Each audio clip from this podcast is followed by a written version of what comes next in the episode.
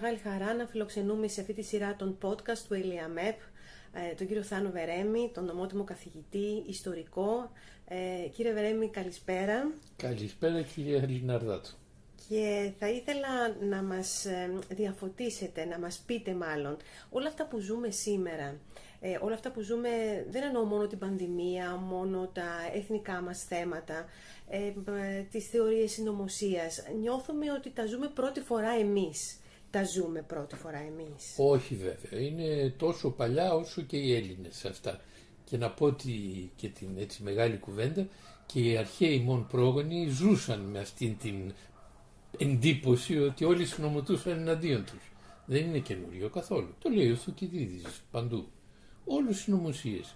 Μερικές βέβαια είχαν βάση, αλλά πάρα πολλές δεν είχαν.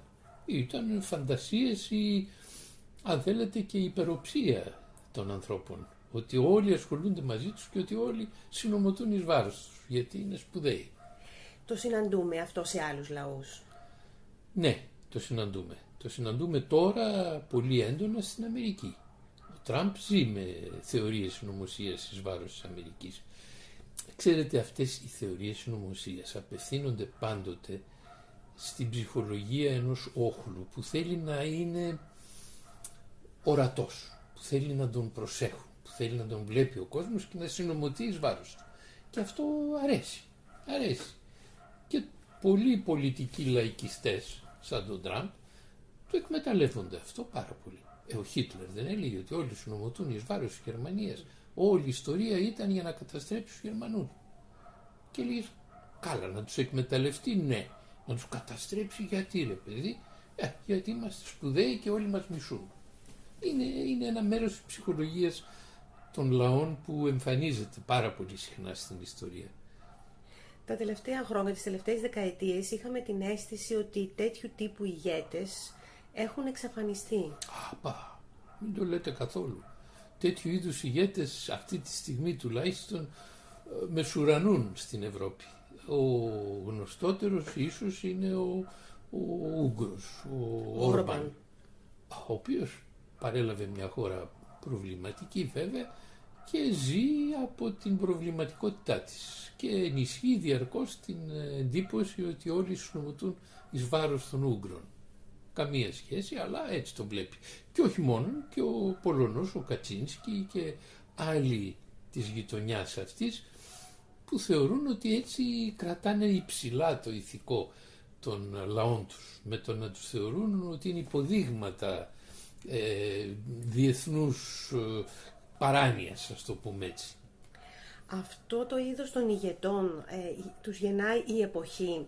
Τι θέλω να πω, μετά το Δεύτερο Παγκόσμιο Πόλεμο είχαμε ένα διαφορετικό είδος ηγετών, έτσι δεν είναι? Είχαμε ανθρώπους ασφαλώς, οι οποίοι ενήργησαν με τη λογική, έβαζαν το συμφέρον ασφαλώς των πολιτών και των κρατών τους πάνω από το δικό τους.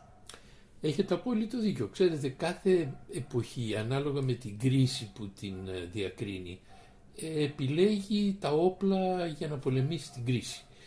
Η μεταπολεμική Ευρώπη βέβαια βρισκόταν κάτω από το παρελθόν της χιτλερικής Γερμανίας, άρα προσπαθούσε να αντιμετωπίσει το μέλλον με ένα ρασιοναλισμό που είχε κλείψει για μεγάλο διάστημα, και γι' αυτό αυτοί οι ηγέτες τύπου Αντενάουερ και Ντεγκάσπερι στην Ιταλία, Σουμάν στη Γαλλία και Άτλι στην Αγγλία, μια άλλη περίπτωση ενός εξαίρετου ηγέτη, απευθύνονταν όχι στο θυμικό πλέον, αλλά στη λογική των ανθρώπων. Ήταν ο αντιχιτλερισμός, ας πούμε. Αν ο Χίτλερ έβγαινε και έλεγε «Σας μισούν γιατί είσαστε πρώτοι, γιατί είσαστε καλύτεροι, γιατί εμείς μας έδωσε ο Θεός εντολή να φτιάξουμε τον κόσμο», ήρθαν οι ρασιοναλιστές και είπαν «Ρε παιδιά, αυτά είναι κατασκευασμένα πράγματα. Κανένας δεν μισεί κανέναν, πολλοί θέλουν να εκμεταλλευτούν κάποιους, ναι, αλλά υπάρχει καλύτερος δρόμος που είναι της συνεργασίας. Της συνεργασίας, της φιλίας, της έλλειψης κακίας χωρίς λόγο κιόλας, μάλιστα». Και έτσι έχουμε μια γενεά ανθρώπων οι οποίοι δίδαξαν αυτή τη λογική. όλα φτάνουν στο τέλος τους κάποτε και έρχεται μια νέα εποχή όπου ας πούμε ο ανατολικός συνασπισμός έλεγε τα δικά του, τις δικές του ιστορίες, ότι εμείς είμαστε το μέλλον του κόσμου, ότι όλοι μας πολεμούν γιατί ξέρουν ότι είμαστε ο εχθρός στα συμφέροντα. Τέλειωσε και αυτό, φάνηκε ότι δεν ήταν εκεί το μέλλον τέλος πάντων της ανθρωπότητας και διάλεξαν άλλη οδό τώρα πάλι, την παλιά πεπατημένη, ότι μας μισούν γιατί είμαστε οι καλύτεροι, γιατί έχουμε κάποιες αρετές που δεν έχουν οι άλλοι. Παλιά ρετσέτα, μεταχειρισμένη αλλά και επιβεβαιωμένη, γιατί ο φθόνος είναι δύναμη για το λαό υπό έναν ηγέτη που καλλιεργεί αυτό το φθόνο. Και αυτός ο κύκλος τώρα τελειώνει πώς? Τελείωσε την πρώτη φορά με το Δεύτερο Παγκόσμιο Πόλεμο. Τώρα πρέπει πάλι να ανησυχούμε ή δεν ξέρει κανείς? Η ιστορία επαναλαμβάνεται? Είναι παρακολητικός. Δεν επαναλαμβάνεται ποτέ η ιστορία με τον ίδιο τρόπο, γιατί αλλάζουν πάρα πολλές συνθήκες. Δεν υπάρχει τώρα ευχέρεια ή δυνατότητα για έναν λαϊκιστή ηγέτη να κάνει παγκόσμιο πόλεμο. Μπορεί όμως να κάνει ζημιά, στους εγκεφάλους των ανθρώπων. Ένας ηγέτης ο οποίος θεωρείται έτσι και αξιόπιστος μπορεί να πείσει τον κόσμο για τούτο και εκείνο που είναι σαν χλαμάρες. Αυτά που λέει ο Τραμπ είναι ανατριχιαστικές βλακίες και λες, μα είναι δυνατόν μια χώρα σαν τις ΗΠΑ να έχουν ηγέτη αυτόν τον τυχάρπαστο? Και μετά τον Μπαράκ Ομπάμα. Πώς το εξηγείτε εσείς? Το εξηγώ ως προς το ότι ο κόσμος θέλει αλλαγή στη ζωή του. Δηλαδή κάποια στιγμή μπουχτίζει από τον σοβαρό, τον μη λαϊκιστή, τον ρασιοναλιστή, τον άνθρωπο που λέει την πραγματικότητα όπως την βλέπει και θέλει έναν λεβέντη καραμπουζουκλή νταΐ ο οποίος του ανάβει τα αίματα, ας πούμε. Και λέει, αυτός είναι ηγέτης, όχι ο άλλος, ο γελίος, ξέρω, που δεν μου τα λέει. Αυτό το βλέπουμε στην ιστορία πάρα πολύ συχνά και μάλιστα και τη συμβίωση καλών και κακών ηγετών, έτσι, παρουσίες. Σας λέω, ο Θουκυδίδης τα λέει όλα. Πραγματικά, άμα διαβάσετε την ιστορία του. Δεν είναι ότι είδε πράγματα, έζησε πράγματα που κανείς δεν τα είχε ζήσει, αλλά πρόσεξε πράγματα που κανείς δεν είχε προσέξει. Ότι συμβιώνουν μέσα στο ίδιο πολιτικό σύστημα ο Νικίας με τον Κλέωνα. Ο ένας είναι ο λογικός, ο μετρημένος, ο εχέφρον, ο άνθρωπος που προσπαθεί να βρει τη μέση οδό. Ο άλλος είναι ο λαοπλάνος, ο λεβέντης, ο καραμπουζουκλής, που αρέσει όμως, γιατί είναι τάχη όλα αυτά. Και αυτοί οι δύο συμβιώνουν εκεί μέσα στο αθηναϊκό σύστημα της δημοκρατίας, που αναδεικνύει και τους μεν και τους δε. Δεν είναι αυταρχικό το σύστημα, αντίθετα. Λοιπόν, και η δημοκρατία θέλει πολύ προσοχή, γιατί στη δημοκρατία οι λαϊκιστές τύπου Τραμπ καμιά φορά βρίσκουν έδαφος μεγάλο. Ο Δήμος, έλεγε ο Αριστοτέλης, είναι πολύ επικίνδυνο μέρος. Και είναι επικίνδυνο γιατί πάει όλος ο κόσμος εκεί. Και ο τρελός, και ο λογικός, και ο παράφρον, και ο ιστερικός. Και ανάβουν τα αίματα, καταλάβατε, και λένε ότι τους κατέβει. Και εκεί ένα ποσοστό από τη μία πλευρά και ένα ποσοστό από την άλλη συμπλέκονται. Αν επικρατήσει η λογική και ο ορθός λόγος, έχουμε ένα καθεστώς ορθολογικό. Αν επικρατήσει όμως η τρελάρα και η έξαρση και των παθών, έχουμε ένα προβληματικό καθεστώς. Ανησυχείτε για τη δημοκρατία στις Ηνωμένες Πολιτείες με αυτά που κάνει ο Ντόναλντ Τραμπ? Ανησυχώ για τη δημοκρατία παντού. Η δημοκρατία είναι ευαίσθητο καθεστώς. Δεν είναι δεδομένο. Δηλαδή δεν έχεις έναν ηγέτη ο οποίος σου λέει, άκουσε να δεις, εγώ είμαι σοφός άνθρωπος, βλέπε Πλάτωνα, πολιτεία του Πλάτωνα που ελέγχει, δημιουργεί, κατασκευάζει τους εχέφρονες. Δηλαδή λέει ο φιλόσοφος βασιλεύς. Είναι ένα είδος, μια κατηγορία ανθρώπων που γίνεται για να διοικήσει ένα σύστημα. Και άλλες κατηγορίες που γίνονται για να το προστατεύουν, οι στρατιωτικοί, ή για να το καλλιεργούν οικονομικά. Οι διάφοροι έμποροι, κατασκευαστές κλπ. Είναι άλλη ηθική του Πλάτωνα για τους πολιτικούς φιλοσόφους, για τους φιλοσόφους βασιλείς και άλλη για τους άλλους. Δεν είναι ενιαίο το σύστημα, είναι ένα σύστημα με καταμερισμό υποχρεώσεων και ρόλου. Αυτό μπορεί να πει κανείς ότι είναι μια ασφάλεια ως προς το ποιοι είναι στα πράγματα. Ότι έχουμε τουλάχιστον ένα είδος που το καλλιεργούμε σαν τις αγκινάρες, ας πούμε. Και λες, έχουμε τους φιλοσόφους βασιλείς. Καλλιεργημένοι, φτιαγμένοι είναι για αυτή τη δουλειά. Έχουμε τους στρατιωτικούς που μας προστατεύουν και έχουμε και τους υπόλοιπους, τέλος πάντων, τεχνίτες και εμπόρους οι οποίοι μας δίνουν ψωμί να φάμε. Αυτή είναι η λογική του Πλάτων, αλλά ο ίδιος ο Πλάτων δεν πιστεύει σε αυτή. Δηλαδή λέει ναι, βέβαια θα ήταν ιδεώδες να υπήρχε, αλλά δεν μπορεί να υπάρξει. Και έρχεται ο Αριστοτέλης που σου λέει όχι μόνο δεν υπάρχει, αλλά όλα τα καθεστώτα αλλάζουν. Τίποτα δεν είναι μόνιμο. Ωραία, φτιάχνουμε τώρα μια καλή γενεά πολιτικών σαν αυτή που λέγαμε πριν. Αντενάουερ, Ντεγκάσπερι, Σουμάν, Άτλι. Δεν είναι βέβαιο ότι αυτή θα διαρκέσει για πάντα, διότι θα αλλάξουν πάρα πολλά πράγματα καθοδόν. Θα αλλάξει πρώτα απ' όλα η αγορά, θα αλλάξει ο Δήμος. Λοιπόν, όταν αλλάζει ο Δήμος, δεν ξέρεις τι θα σε βρει. Άμα ο Δήμος βδελίσεται τους σοβαρούς και λογικούς ανθρώπους και λέει άσε το διάλογο, βαρέθηκα πια την ομαλότητα, δεν πάμε σε λίγο τζερτζελέ να ανάψουν τα αίματα. Εκεί αρχίζουν τα πράγματα να γίνονται δύσκολα. Γι' αυτό λέω η δημοκρατία, ειδικά η εκκλησία του Δήμου, είναι επικίνδυνο μέρος. Θέλει πολύ προσοχή. Το Σύνταγμα όμως, οι θεσμοί δεν πρέπει να προστατεύουν ένα κράτος και από τους λαϊκιστές επικίνδυνους ηγέτες, από τον Τραμπ που πάει να καταργήσει και την επιστολική ψήφο? Κοιτάξτε, ένα σύνταγμα είναι μια πρόταση συμπεριφοράς σε μια κοινωνία η οποία δέχεται τις προτάσεις αυτές. Αν πάψεις να δέχεσαι το σύνταγμα και λες τώρα καλά όλα αυτά, δεν βάζουμε ένα amendment εκεί να λέει ότι ναι, αν είσαι μαύρος δεν ισχύουν αυτά. Λέω τώρα μια ακραία περίπτωση. Όπως υπήρξε αυτή η περίπτωση.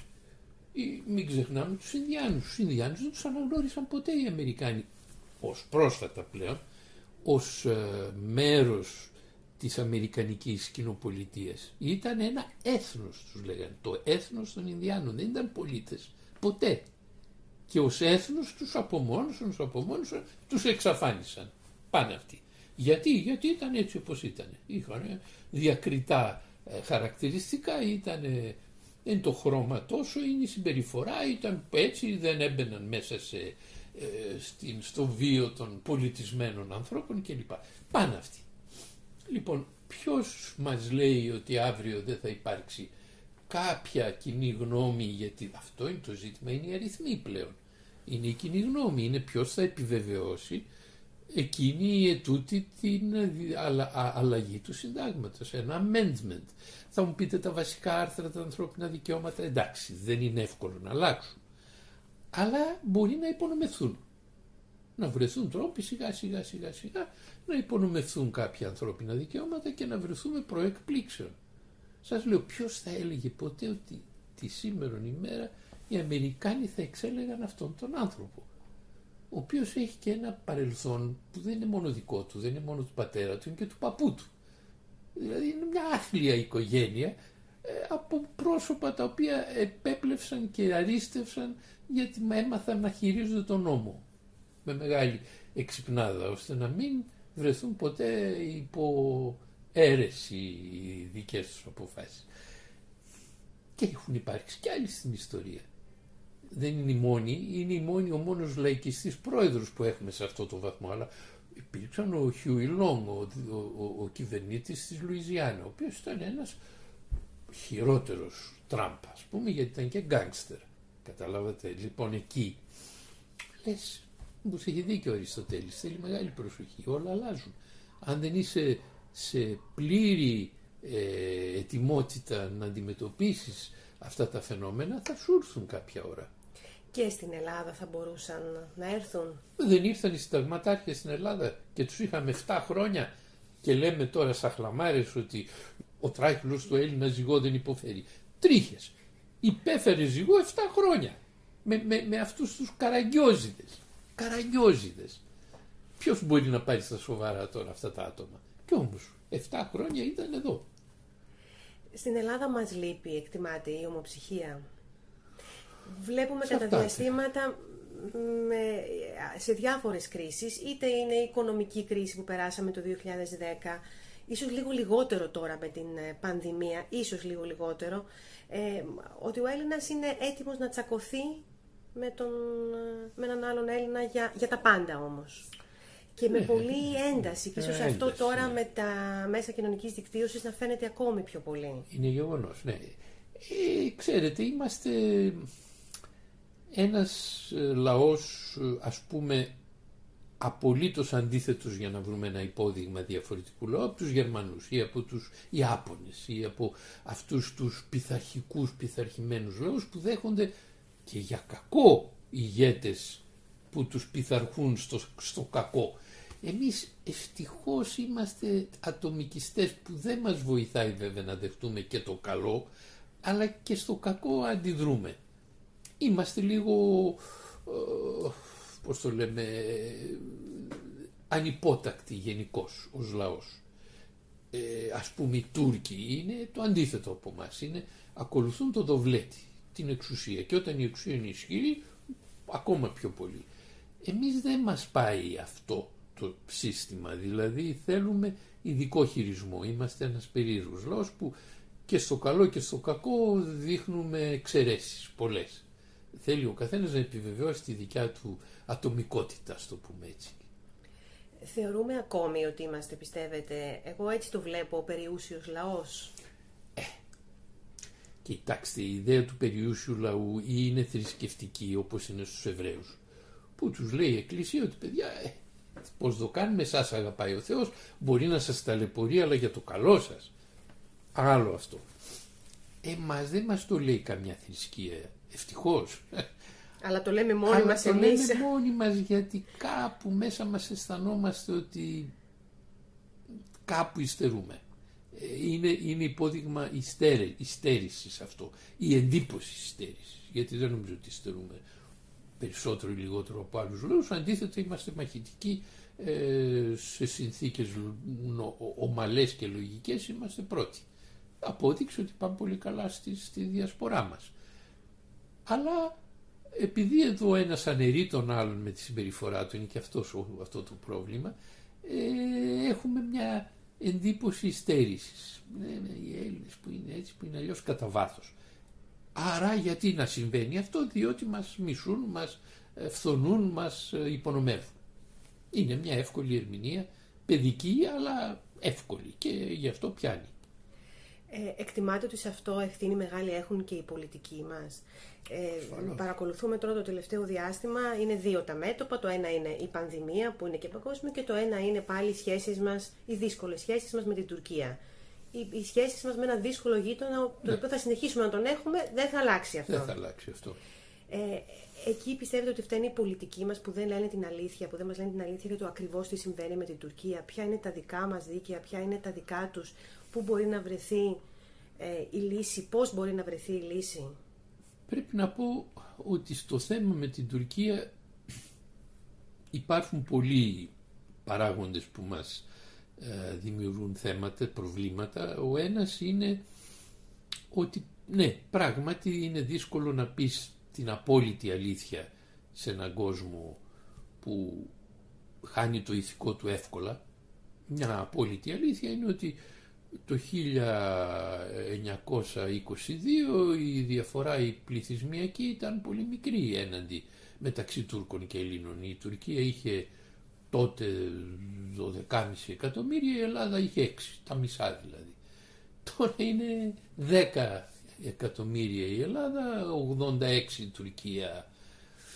Αυτό είναι μια πραγματικότητα σκληρή και μεγάλη. Θα μου πείτε, καλά, η Ιταλία που είναι εξίσου μεγάλη έναντι της Ελλάδας, γιατί τα βρίσκουμε? Διότι η Ιταλία έχει άλλου είδους εξέλιξη και άλλου είδους φιλοδοξίες σε αυτόν τον κόσμο. Είναι κυρίως οικονομικές, εμπορικές, είναι σε αυτό το τομέα. έχει βάλει τα δυνατά της, ας το πούμε έτσι. Δεν έχει βάλει τα δυνατά της στην εποχή του Μουσολίνη, σαν την εποχή του Μουσολίνη, δεν είναι η Μάρε Νόστρα, δεν είναι δεν ξέρω όλα αυτά που τότε καλλιεργούσαν. Οι Τούρκοι είναι σε αυτό το στάδιο, θέλουν να παίξουν το ρόλο του κατακτητή της Ανατολικής Μεσογείου. Δεν θα τους αφήσουν, πρώτον δεν θα τους αφήσουν οι Γάλλοι, γιατί οι Γάλλοι δεν είναι της Καρπαζάς, ούτε είναι διατεθειμένοι να συζητάνε το ποιος είναι επικεφαλής. Κανείς δεν είναι, υπάρχουν νόμοι και για τους μεν και για τους δε. Αλλά έλα που οι Τούρκοι, περνάει αυτό πάρα πολύ στην Τουρκία, ιδίως σήμερα, ένας λαϊκισμός δικός τους πλέον με λεβεντιές και ξυπνάδες, που τι τους αποφέρει? Τίποτα, τους έχει διαλύσει οικονομικά στην ουσία. Έχουν τεράστιο οικονομικό πρόβλημα και όμως συνεχώς επεκτείνονται σε χώρες όπως η Συρία, πήγαν τώρα να κάνουν. Τι θα βγάλει από τη Συρία η Τουρκία? Τρίχες θα βγάλει, τίποτα. Είναι μια ιστορία για να πουλάει μούρι στο λαό του ο Ερντογάν, ο οποίος Ερντογάν είναι ένας πάρα πολύ ευφυής με την έννοια του ηγέτη που αντλεί εντυπώσεις από το λαό και τις περνάει πίσω. Και ο λαός θαυμάζει και λέει «Α, μεγάλος ηγέτης».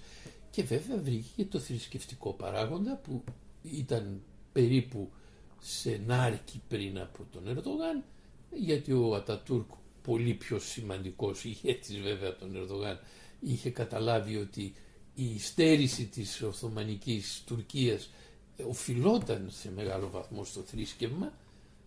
Πρώτον, όταν έχεις τις γυναίκες τρίτης κατηγορίας πολίτες και τις έχεις μέσα και δεν βγαίνουν ποτέ έξω, δεν μπορείς να φτιάξεις ένα λαό ελεύθερο και εξυγχρονισμένο. Αν θέλεις να έχεις πάντα ένα λαό ο οποίος σου φτιάχνει στρατό για να κυριαρχήσει, ναι, αλλά στρατό τι να τον κάνεις πια, λέει ο Ατατούρκ. Με ποιο στρατό? Με το πεζικό, το τουρκικό έναντι του τεχνοκρατικού δυτικού συστήματος? Μα μας κάνουν λιώμα, όπως και μας έκαναν λιώμα. Το κατάλαβε ο άνθρωπος, είχε μυαλό. Τι έκανε? Η πρώτη του δουλειά ήταν να βγάλει τις γυναίκες έξω.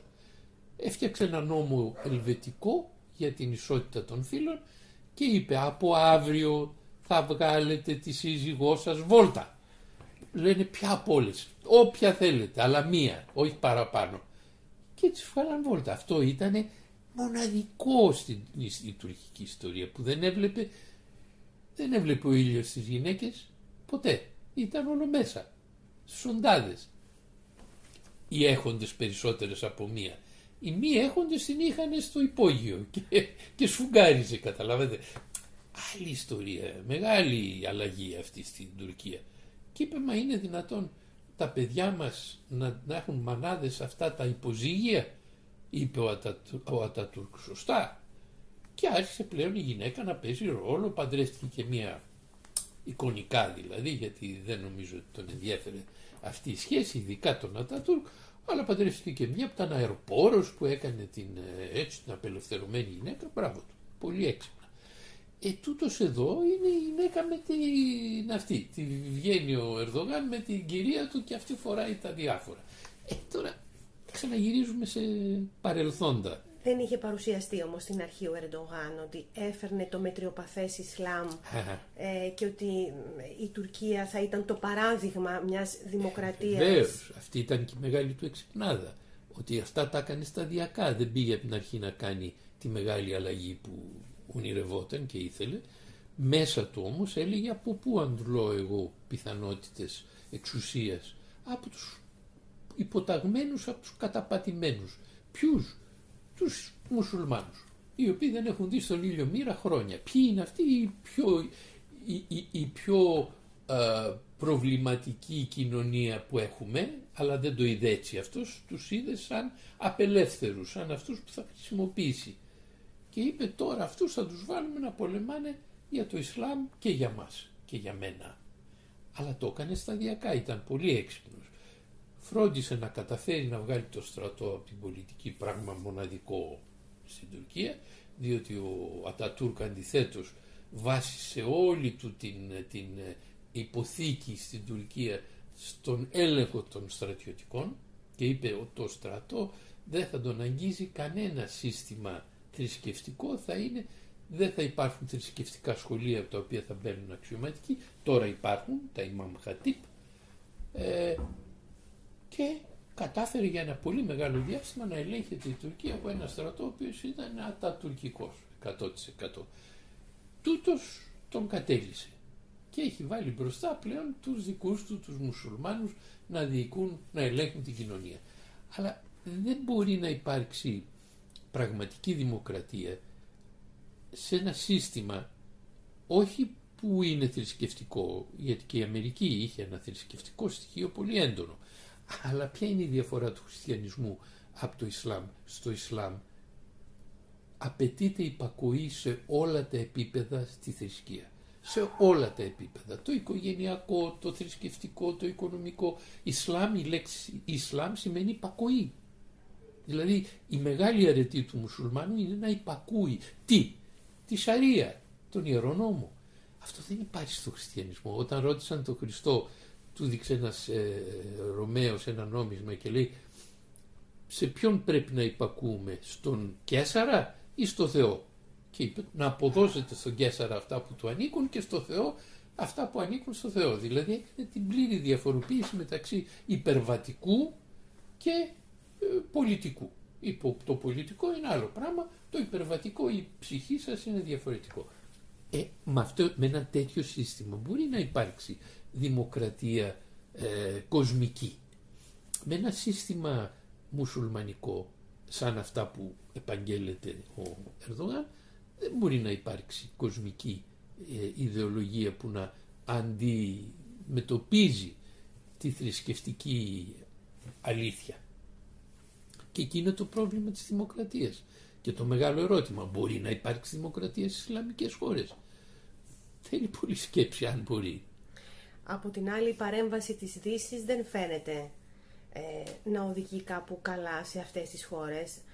Πάρτε το Ιράκ που είναι η πιο πρόσφατη παρέμβαση, μεταμόρφωσε ή μάλλον εμπέδωσε απολύτως την υπεροχή των Σιητών στο Ιράκ.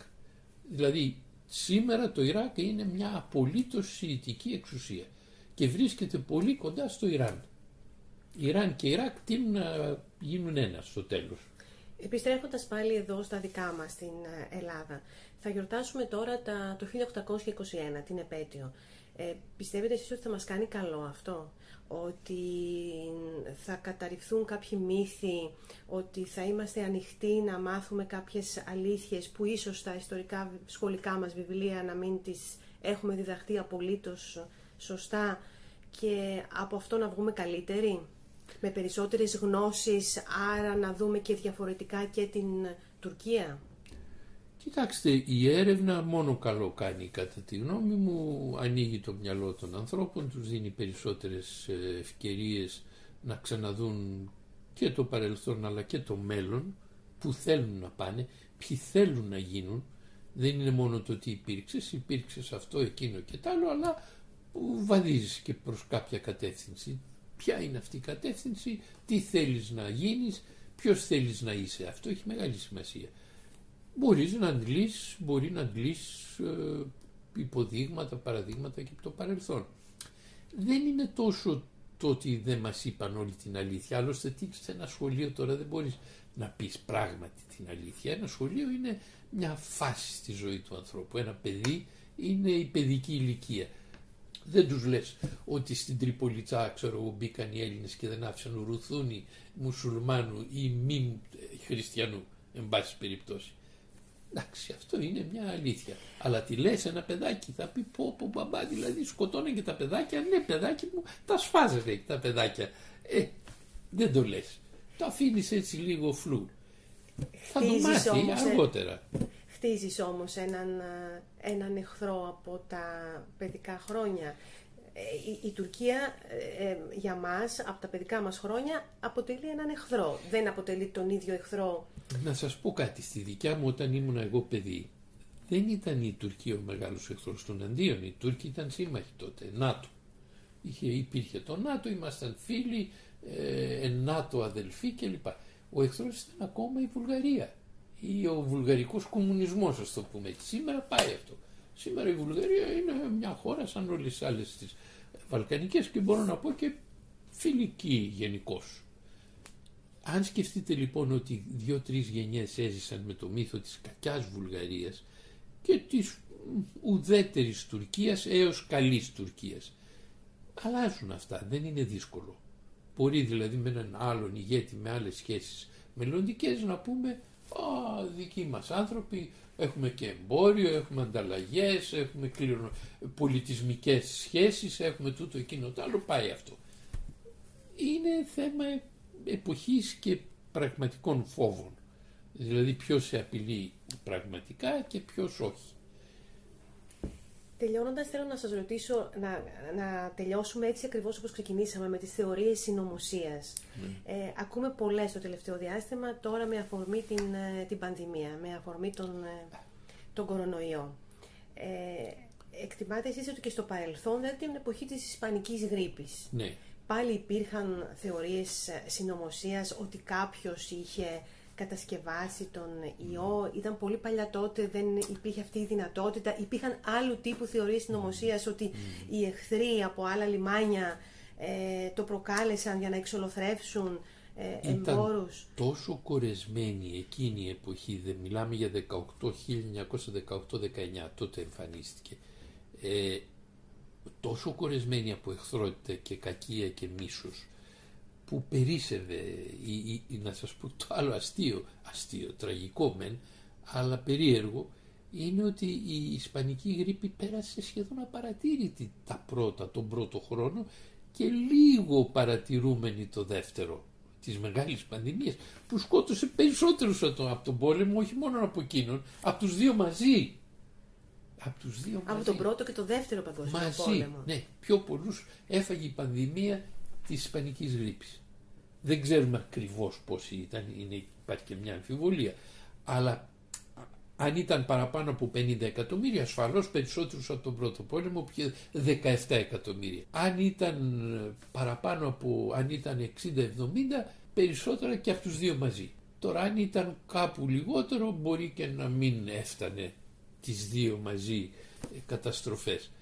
Αλλά στον πρώτο πόλεμο υπήρχε τόσο μίσος και τόση κακία που όλοι πρόσεχαν τον πόλεμο. Την πανδημία δεν την πρόσεξαν πολύ.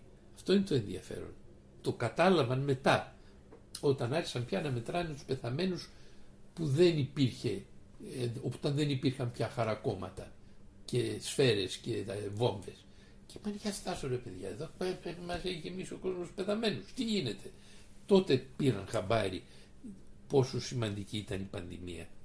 Αλλά πριν δεν υπήρξε αντίθεση, γιατί νόμιζαν ότι είναι μέσα στα θύματα του πολέμου. Βρισκόμαστε σε μια νέα καμπή, εκτιμάτε τώρα, στην ιστορία. Κοιτάξτε, η μεγάλη καμπή είναι το περιβάλλον. Αν τα βγάλουμε πέρα και μπορέσουμε να διαχειριστούμε την διαχείριση αυτή την χειρότερη, την πιο δύσκολη του περιβάλλοντος, μακάρι, εκεί είναι το ζήτημα. Αν δεν τα καταφέρουμε, θα πάμε από κάποια αιτία πλέον που η φύση θα μας παρουσιάσει. Είτε είναι η αλλαγή της θερμοκρασίας, είτε είναι η παρουσία νέων μικροβίων που ζουν σε διαφορετικές συνθήκες, γιατί το περιβάλλον μας προστατεύει από πολλές πανδημίες, το ίδιο το περιβάλλον. Αυτό που ήλπιζαν όλοι ότι το καλοκαίρι με τη ζέστη θα πεθάνουν τα μικρόβια και θα γλιτώσουμε από τη δεύτερη πανδημία, ας πούμε, δεν πραγματοποιήθηκε. Αυτά έγινε και θέματα περιβάλλοντος πλέον. Δηλαδή τι λογής περιβάλλον φτιάχνουμε, τι που πάμε. Σας ευχαριστώ θερμά για αυτή τη συζήτηση, κύριε Βερέμη.